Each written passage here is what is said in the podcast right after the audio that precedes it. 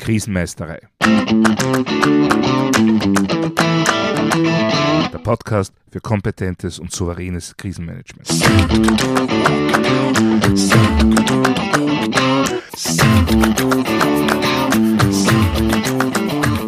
Hallo, ich bin Thomas Prinz von krisenmeisterei.at. Ich helfe Verantwortlichen, Krisen souverän und kompetent zu meistern, damit diese nicht zu ihrer persönlichen Tragödie werden. Heute geht es wieder einmal um die Kommunikation oder besser gesagt mein persönliches Resümee zu diesem Thema. Warum Resümee? Nun, gerade neigt sich das Jahr 2022 dem Ende zu. Für mich persönlich war das wieder mal ein sehr spannendes Jahr. Ich durfte zum Thema Notfall- und Krisenmanagement Teams in zehn verschiedenen Ländern auf insgesamt drei Kontinenten beraten, mit ihnen trainieren und sie begleiten. Dazu kommen noch Vertreter weiterer Kulturkreise, die ich auf Workshops oder Seminaren kennenlernen durfte. Und immer wieder habe ich dieselbe Frage gestellt. Wo seht ihr eure größte Herausforderung im Notfall- und Krisenmanagement?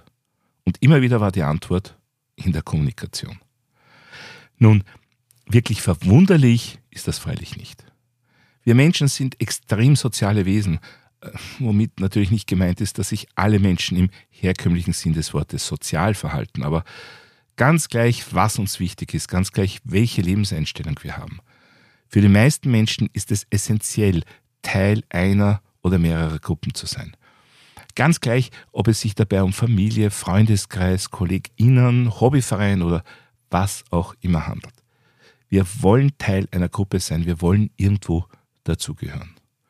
Und was auch immer in so einer Gruppe, einem Team, einem Unternehmen abläuft und geschieht, letztendlich ist Kommunikation die Basis jeglichen Miteinanders. Und damit trifft uns jeder wahrgenommene Mangel in der Kommunikationsqualität in einem unserer Urbedürfnisse. Das ist schon so im Alltag. In einem Notfall oder gar einer Krisensituation wirkt sich das natürlich noch viel heftiger aus. Und dass Kommunikationsmängel wahrgenommen werden, ist leider auch eine sehr normale Sache.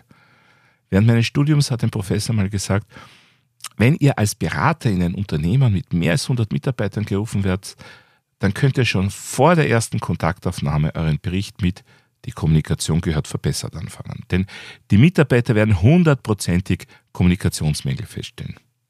Ja, und meine persönliche Erfahrung deckt sich mit dieser Aussage beinahe. Beinahe deshalb, weil diese Probleme auch schon bei viel kleineren Unternehmen mitunter auftreten. Aber wenn das so klar und selbstverständlich ist, warum wird das nicht im Vorhinein verhindert?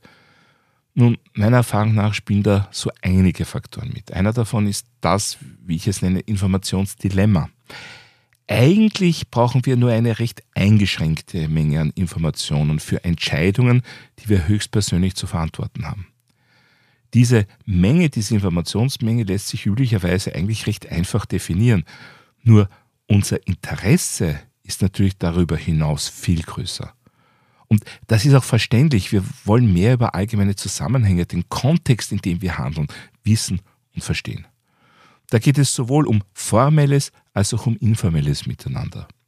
Es gibt Entscheidungen, die wir nicht selbst treffen, aber bei denen wir um unsere Meinung oder unseren Rat gefragt werden. Und dann gibt es Dinge, bei denen wir einfach gerne mitreden wollen, sei es in der Mittagspause oder am Kaffeeautomaten. Und dann gibt es natürlich ganz viele Dinge, die uns eigentlich gar nichts angehen, die uns aber oft umso mehr interessieren. Das Dilemma bei dieser Sache ist nur, je weniger Informationen mit unseren Kernaufgaben zu tun haben, umso größer wird der damit verbundene Kommunikationsaufwand, weil dafür eigene Kommunikationswege benötigt werden, weil es aufwendiger ist, den gesamten Kontext mit zu transportieren und so weiter. Auf der anderen Seite übermittle ich nur die unbedingt notwendigen Informationen, dann reduziert sich mein Kommunikationsaufwand natürlich dramatisch. Aber gleichzeitig sinkt damit auch die Zufriedenheit dramatisch. Denn selbst wenn rein funktional gesehen die Bedienung unseres absoluten objektiven Informationsbedarfs ausreichen würde, zufrieden sind wir erst, wenn wir auch unsere Informationsbedürfnisse stillen können. Ja, und da gilt es jetzt ein, ein, ein Gleichgewicht zwischen gefühltem Bedürfnis und gerechtfertigtem Aufwand zu finden. Das ist im Alltag schon eine große Herausforderung, die oft nicht gelingt. Im Krisen- oder Notfall wird das mitunter noch viel herausfordernder. Denn aufgrund der allgemeinen Unsicherheiten steigt das Informationsbedürfnis oft noch. Gleichzeitig aber muss ich massiv meine Ressourcen schonen, also meinen Kommunikationsaufwand so weit wie möglich reduzieren, mich auf die wirklich wichtigen Dinge konzentrieren. Das kann sehr schnell zu massiver Unzufriedenheit von Teammitgliedern führen, verbunden mit noch mehr Unsicherheit und Frust. Ja, was aber dagegen tun? Nun, meiner Erfahrung nach muss ich mich dieser Herausforderung auf mehreren Ebenen stellen. Auf der menschlichen, der organisatorischen und der technischen Ebene. Beginnen wir einmal mit der menschlichen Ebene. Grundvoraussetzung dafür, dass Kommunikation überhaupt funktionieren kann oder als funktionierend wahrgenommen werden kann, ist zunächst einmal ein gewisses Grundvertrauen.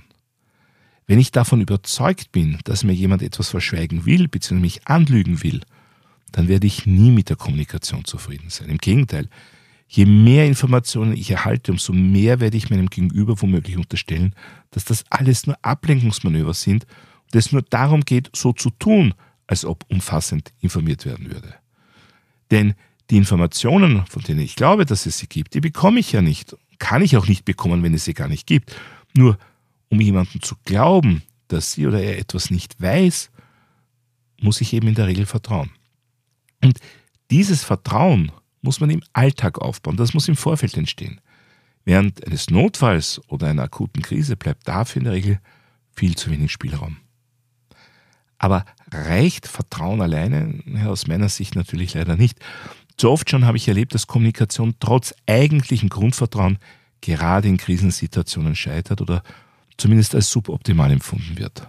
Was sind da die häufigsten Ursachen? Nun, an oberster Stelle sehe ich hier immer wieder unklare Verantwortlichkeiten. Und das ist auch absolut nachvollziehbar. Wenn ich mir nicht zu 100% sicher bin, wofür ich selbst verantwortlich bin und was jemand anderes zu entscheiden hat, dann kann der Informationsfluss nicht intuitiv ablaufen. Und dann wird es aufgrund von Stress, Emotionen und womöglich ungewohnten Abläufen schnell chaotisch. Oft nicht nur, was die Kommunikation betrifft.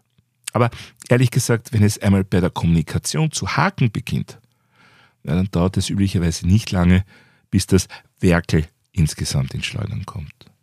Also zuallererst einmal Verantwortlichkeiten und Zuständigkeiten müssen klar geregelt sein. Und für eine klare Regelung im Notfall- oder Krisenmanagement reicht es nicht, das alles einfach einmal niederzuschreiben. Denn wenn es dann gebraucht wird, dann haben wir nicht zuerst einmal ein paar Stunden Zeit für Aktenstudium. Da müssen die Zuständigkeiten sofort vollkommen klar sein. Und das geht nun einmal nicht ohne Übung, und zwar regelmäßige Übung. Und dasselbe gilt natürlich auch für sämtliche Regeln und Prozesse, die im Krisenmanagement relevant werden können. Wir haben ja die besondere Herausforderung, dass wir es unter hohem Zeitdruck und meist massiver existenzieller Bedrohung mit Situationen zu tun haben, die nicht vorherzusehen waren oder, wie es leider oft eher der Fall ist, auf die man sich einfach nicht vorbereitet hat oder nicht vorbereiten wollte. Damit kann es kein Kochrezept für die detaillierte Bewältigung geben.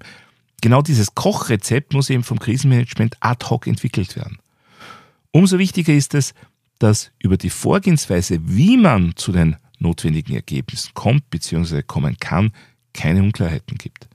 Dass eben zum Beispiel die Abläufe in einem Krisenstab intensiv geübt worden und allen im Team klar sind. Ansonsten ist die Wahrscheinlichkeit extrem hoch, dass jede Unklarheit zu Störungen führt. Und die sehen eben oft so aus, dass jemand im Team meint, nicht für die eigene Tätigkeit ausreichend informiert worden zu sein. Und nachdem man häufig eine recht klare Vorstellung von dem hat, was man vermeintlich selber braucht, ist es ja nur zu naheliegend, den anderen zumindest mangelnde Rücksicht zu unterstellen.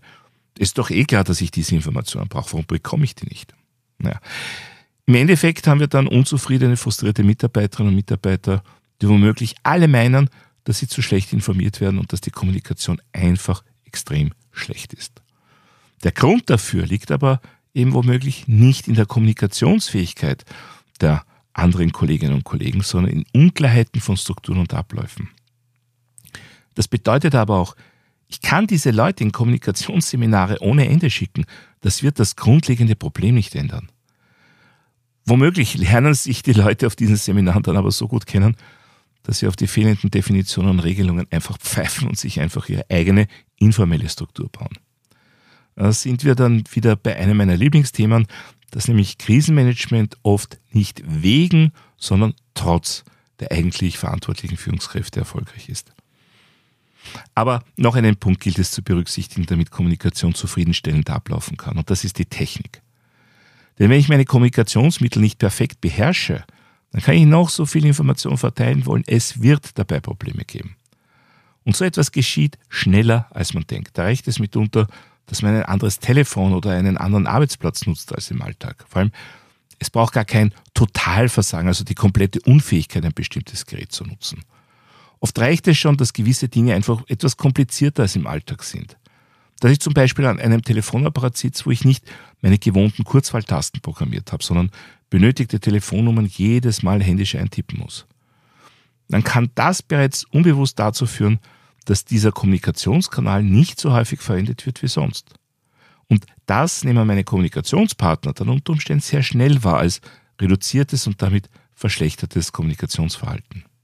Und um den Kreis zu meinem Eingangsstatement zu schließen, das alles habe ich bisher noch in jedem Land, in jeder Kultur feststellen können, die ich im Zusammenhang mit Notfall- und Krisenmanagement kennenlernen durfte. Die Art und Weise, wie man miteinander umgeht, wie man sich anspricht, wie man Konflikte löst, das alles mag sehr unterschiedlich sein. Aber ohne klare Strukturen, ohne klare Verantwortlichkeiten, ohne gut definierte Abläufe, ohne gut beherrschte Technik und vor allem auch ohne regelmäßige Übung all dieser Dinge wird es immer und überall ganz gleich wo auf der Welt Kommunikationsprobleme geben. Das Gute an der Sache, daran kann man arbeiten. Natürlich brauchen gerade Krisenmanagerinnen und Krisenmanager sehr viel Fingerspitzengefühl und ausgezeichnete kommunikative Fähigkeiten, um ihre Aufgaben bestmöglich zu lösen. Aber ohne Klarheit, ohne Training und ohne Übung nutzt die beste Gesprächsführung nichts. Die Kommunikation wird einfach nicht zum Laufen kommen. Und nachdem für mich persönlich Kommunikation im Krisenmanagement nicht zu den Soft Skills, sondern beinahe zu den Hard Skills gehört, ist damit klar, ohne solide Grundlage, auf der Kommunikation geschehen kann, wird letzten Endes das Krisenmanagement selbst scheitern. Und da reden wir jetzt noch gar nicht von irgendwelchen Hidden Agendas oder böswilligen Verschweigen irgendwelcher Details. Ja, soweit für heute zum Thema Kommunikation ein Resümee. Wie sehen da Ihre Erfahrungen aus? Schreiben Sie mir doch ein E-Mail an podcast.krisenmeisterei.at oder noch besser, hinterlassen Sie mir eine Sprachnachricht auf memo.fm-krisenmeisterei. Ich bin schon sehr gespannt auf Ihre Erfahrungen und Anregungen. Darüber hinaus können Sie mich auch über meine Website www.krisenmeisterei.at kontaktieren. Dort finden Sie auch wie immer Shownotes und weitere wertvolle Infos zum Thema Krisenmanagement. Ich würde mich auch freuen, wenn Sie meinen Newsletter abonnieren bzw. mein E-Book runterladen. Außerdem können Sie sich für eine meiner Online-Schulungen anmelden. Und falls Sie es noch nicht getan haben, vergessen Sie nicht, den Podcast gleich zu abonnieren, dann versäumen Sie auch in Zukunft keine Folge. Das war's für heute. Ich bin Thomas Prinz von krisenmeisterei.at.